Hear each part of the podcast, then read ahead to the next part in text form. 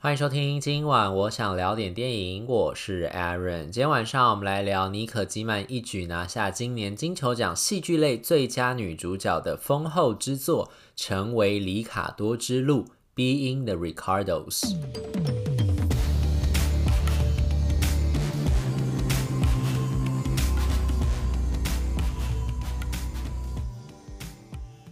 艾伦·索金的剧本真的非常非常有他的个人特色。这次的这个《成为里卡多之路》呢，就是艾伦·索金再次自编自导的一部作品。然后，艾伦·索金剧本最大的特色就是他的话非常非常的多，他台词超级超级多，而且他台词里面的资讯量全部都是爆炸多的那种。所以，不管你喜不喜欢艾伦·索金的拍出来的片子或他写出来的剧本，但唯一你可以肯定的事情就是，看艾伦·索金写的剧本演的这个电影绝对不无聊，因为每一幕都有好多事情在发生，里面台词都好多的都内容在里面，光是听他们在讲，然后理解他们内容，消化他们内容，其实就够你忙的，绝对不会觉得无聊这个样子。那这次的这个成为里卡多之路呢，算是一部传记类型的片子，它的主角呢是好莱坞的传奇女星露西鲍尔。露西鲍尔呢，有人说她是 B 级片女王，也有人说她是喜剧女王。原因是因为早期呢，露西鲍尔那时候是签给雷电华影业，她还是当当签约女星的那个时候，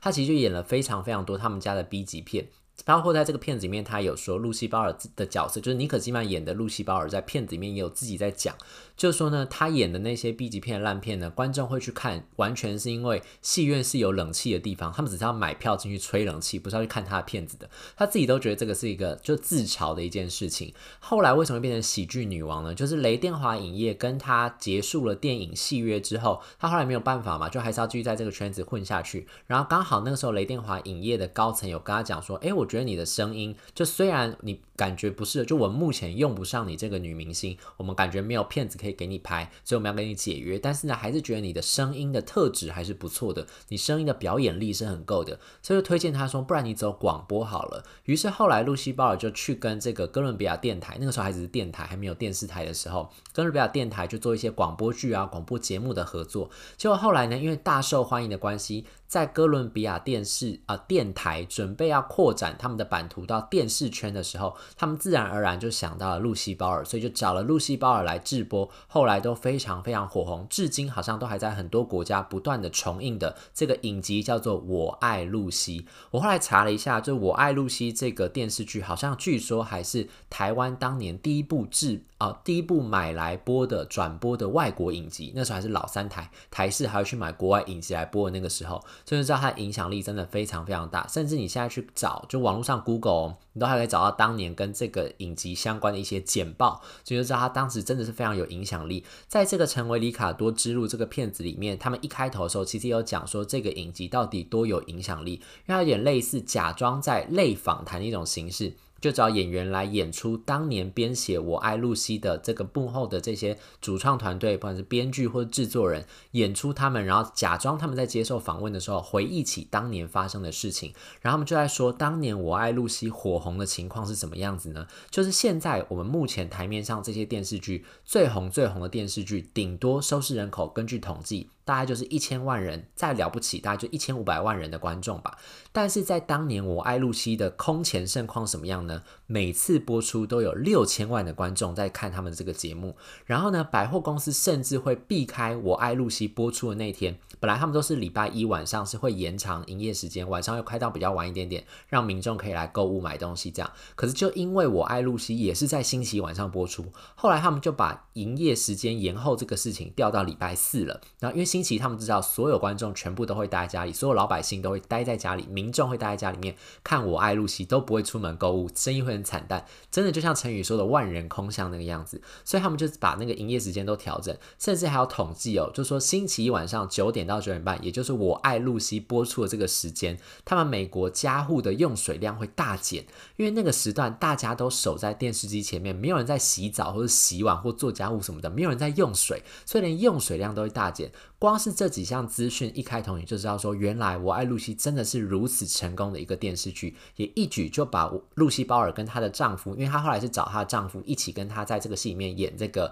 就等于是荧幕前跟荧幕后都是夫妻这个样子。她的老公叫做 Desi Arnaz，然后，他们俩就是等于是靠着这个电视剧变得非常非常的成功。那这个成为里卡多之路在讲的故事是什么呢？就是围绕着这个电视剧，但是当时其实发生一件算是一个危机啦，就是在一九五三年的某一周呢。那个周那一周呢，在这个我爱露西跟这个剧组，就是等于是露西鲍尔跟她的丈夫之间，其实发生了非常多的事情。这个事情可能会危及到这个电视节目的制作，他们自己的演艺生涯，甚至两个人的婚姻家庭的生活都会大受影响。就从这三个方面下手，然后就把时间浓缩在这一周所发生的所有的事情，然后前前后后等于把露西鲍尔她的目前跟幕后人生，还有关于她这个人的性格，她所遭遇到的一些情况，全部都描绘出来。所以，如果对于这种当年的好莱坞的幕后秘辛有兴趣的观众的话，绝对是可以把这个成为里卡多之路找来看的。而且，就像我刚才说的，因为艾伦索金的剧本真的完全没有冷场，所以你在看的那个当下，你真的会觉得好像回到重新回到那个时代。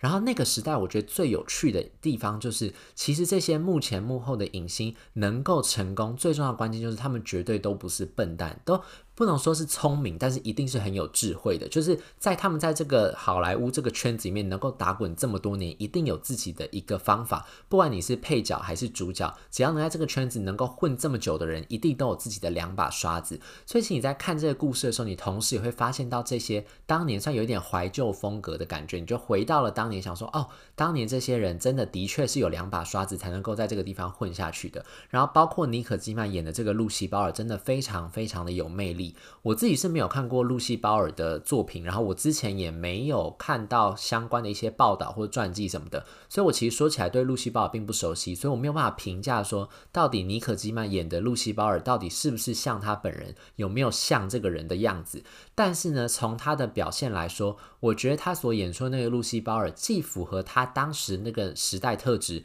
又能够符合现在我们对于女性的期待跟价值。其实说起来，这个片子有一点点 Me Too 的那个感觉，因为呢，露西鲍尔等于是她跟她老公两个人的演艺事业最重要的推手。一开始当然两个人都是从默默无闻的外围开始混起来，但等到露西鲍尔真的能够进到这个圈子里面，就是从她的电影圈的事业，然后一路来到这个电视圈，然后提拔着她老公，把她老公拉进来一起制作的时候，其实中间有非常多的困难跟阻碍，都是她一一去克服的。比如说那个时候，她老公其实本来算是在这个算音乐圈比较有名的人了。她老公从古巴来的，所以看起来就是看呃就是会讲西班牙文，然后看起来的肤色就跟美国白人比较不一样这个样子。两个人当时其实算私奔，大概在一九四零年代的时候吧，算是就一见钟情，然后就私奔这个样子。然后老公其实，在音乐领域是比较红的，所以那时候其实到处在这个全美各地巡回这样子。所以那时候两个夫妻其实是聚少离多。但是呢，后来当这个露西鲍尔她在这个好莱坞从电影业转战电视圈了之后，得到了机会，就哥伦比亚电视台决定要请她来主演这个电视剧的时候，她当时独排众议，就说她一定要找她老公来跟她一起演夫妻，因为一方面是她希望能够借此帮忙她，让夫妻两个都能够在同一个地方，因为她不是她老公在巡回吗？她希望夫妻俩至少能够定居在同一个地方，才有家的那个感觉，夫妻可以一起生活。然后一方面也是希望能够让老公就此就安定在她的身边，不要到处拈花惹草，因为呢，据说。这个 Daisy Arnaz 本身算是比较风流成性的那种人，就生性比较热情啦，然后当然就是会比较容易认识到很多年轻漂亮可爱的美眉。然后他自己本身好像对于这个婚姻的这个状况，或者他本身在感情这方面比较没有这么保守，所以就可能会比较常常跟别人传出一些绯闻啊、花边新闻等等的。有些可能是真，但有些可能也是假的。但总之这件事情其实对于露西鲍来说是非常困扰的，所以他就希望能够透过制作《我爱露西》这个电视剧，把她老公留留下来。所以当时他其实是独排众议，因为当时电视台高层就曾经在讲说，你如果是一个，因为他看起来就像是露西鲍尔，看起来就是一个金发，然后皮肤白白的那种典型的美国女孩，美国甜心那样子。然后如果他找了这个 Desi Arnaz 来演她老公，他是一个。就是拉丁裔嘛，因为是古巴人，所以是拉丁裔的外国人的长相，讲的英文有一点点那种口音，然后甚至有时候情急之下会脱口就会讲出西班牙文。这个跟观众，他们这时候电视台高层就说，他们觉得观众可能不会喜欢看到这样子一种异种族的结合在电电视荧幕上面。但是露西鲍尔其实当时还是独排众议，就说不管我一定要找我老公来，不然就当这件事情就不发生，我就不要跟你们合作了这个样子。所以后来呢，事实证明，就是露西鲍尔当时的决定是成功的，她丈夫也确实在荧光幕前非常有魅力，而她老公其实也不只是那种。长得好看，然后会唱歌的，我们说花瓶好了，他真的其实在幕后也做了很多的帮忙，就是包括帮忙现场的那种拍摄场景的一些安排，还有摄影机镜位，还有灯光的一些设计，全部都有帮忙，所以其实让他们整个制作的品质再更深一级。所以老公其实在幕前跟幕后都有互相的这个付出，没有错。不过呢，确实你要说的话，幕后促成这一切的这个主使者呢，依照这个片子里面描述，其实就是露西·鲍尔。所以这个《我爱露西》这个片子才会一路变成这么样受欢迎的这个电视剧。然后甚至后来他们是两个人自己开了制作公司，所以其实他们同时是争先主演，也是制作方的这个老板这样子一个身份。然后在一九五三年这一周呢，发生了这个事情，就是他们当时准备要拍其中的某一集，但是在这个时候，尼可基曼演的这个露西·鲍尔就跟他们的主创团队讲说，我已经怀孕了。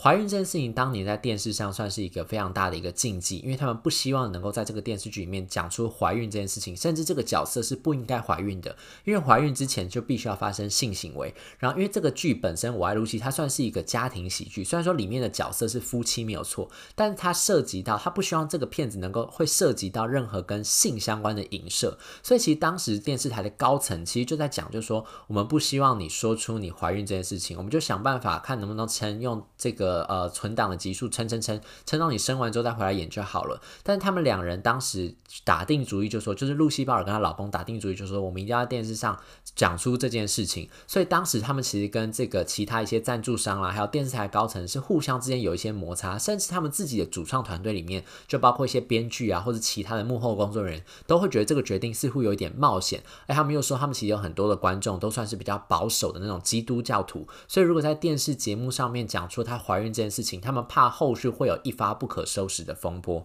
那另外呢，他们两个夫妻其实在这个时候也出现了婚姻状况的这个问题。像我刚才说的，因为 Daisy Arnaz 本身就是一个个比较呃，感觉花边新闻比较多的人，然后确实他之前也好像有出轨过一些年轻的美眉这样，所以其实露西鲍尔后来虽然有原谅他，但是一直对这个丈夫并不是非常放心。哎，她后来就发现这个丈夫在他们两个成名了之后，就越来越常晚归，甚至不回家。一天本来是呃，比如说两天不回家，后来变四天不回家，后来甚至五天都不回家。两个人白天虽然会在制作公司在片场碰面，然后也就是有说有笑，看起来相处是如常的，但等到了晚上，她就会借故，老公就会借故说要。要去跟朋友打牌啊，或者要去哪里家，或者做什么活动等等，就一直不回家。所以其实他们俩婚姻状况已经有非常非常大的问题，只是因为日常生活中他们事业有太多紧密的结合，所以他们很没有机会去谈到关于他们婚姻的这件事情。另外则是呢，露西鲍尔在那一周呢，竟然面临到了他是共产党的这个指控。大家如果印象的话，一九五零年代美国那个时候所谓的麦卡锡主义，就是会怀疑说所有匪谍就在你的身边，就会觉得说共产党已经渗入。到美国了，然后他们在各个地方都有红色力量正在扩张，所以当时呢，其实对于共产党这三个字，算是在美国人的心中是人心惶惶的。然后当时就有一个某一个广播节目的主持人就爆料，就说露西鲍尔其实是共产党的这个成员，所以这件事情其实就造成了非常大的轩然大波，因为其实，在当当周稍早的时候，其实露西鲍尔已经从这个美国国会的这个委员会里面已经被除名了，就是他们已经说了，他完全不是，他们调查过他了，他绝对不是共产党党员。可是呢，后来就有人就流出了当年他在写那个选民登记的时候，曾经勾选过他是共产党的那个格子，所以呢，就有人就说，其实他根本就是共产党党员，然后。这个他的身份其实是一直没有被查出来而已，然后这件事情可能会对他自己的演艺生涯，还有这整个《我爱露西》节目组的制作都造成非常大的影响，因为有可能观众就开始唾弃这个节目，本来六千万的观众会看，搞不好之后就没有人想要看了，甚至还开始过街老鼠人人喊打那种情况都会发生，所以等于是他不只是背负着，就露西鲍尔跟她的丈夫当时不只是背负着电视制作上面有很多的冲突需要解决，另外呢还有他们俩夫妻之间的婚姻问题，再加上他。自己的演艺生涯，还有整个剧组的生计，甚至都掌握在他到底是不是共产党党员，他要如何去洗刷自己的冤屈，把自己的身份解释清楚的这个疑云当中。所以，这个成为里卡多之怒，就是把这所有的前前后后、前因后果全部讲清楚，同时让大家再次见证到了到底露西鲍尔这个传奇女星是怎么样一步一步登上她当年的那个地位。她在这个大家所没看到的荧光幕之后，到底又还有什么样的手腕，可以让她变成这样子的一个。流行经典文化的象征呢，就留待大家。如果真的有兴趣的话，就把这个成为里卡多之路找来来看，不妨就看看到底尼克基曼值不值得这次的后座讲座喽。以上就是今天想跟大家分享的这部《成为里卡多之路》。如果对这节节目内容有任何意见，欢迎留言或者上 Instagram 搜寻电影伦森私讯小盒子让我知道。今晚我想聊的电影，我们下次再见，拜拜。